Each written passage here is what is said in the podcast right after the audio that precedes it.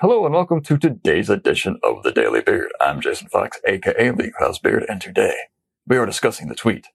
Dear clients, it's okay for you to exceed our expectations to love LCB. That would be me.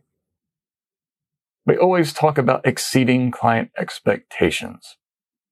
At this point, after who knows how many decades of discussing exceeding client expectations, how many clients actually expect us to exceed their expectations?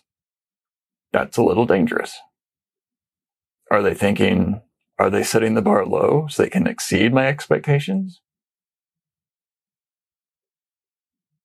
Are they? It gets very confusing. It's great if you do exceed your client's expectations, but maybe we should stop talking about that and celebrate when clients exceed our expectations. Because guess what, clients? You're allowed to do that as well.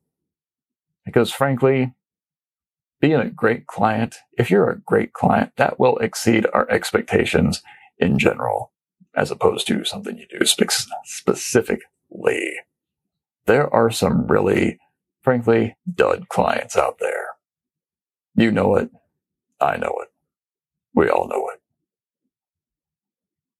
It's okay for you to try and go the extra mile to get the work approved to do something different. And by different, I mean better and more effective with a long term view instead of suffering from short termism.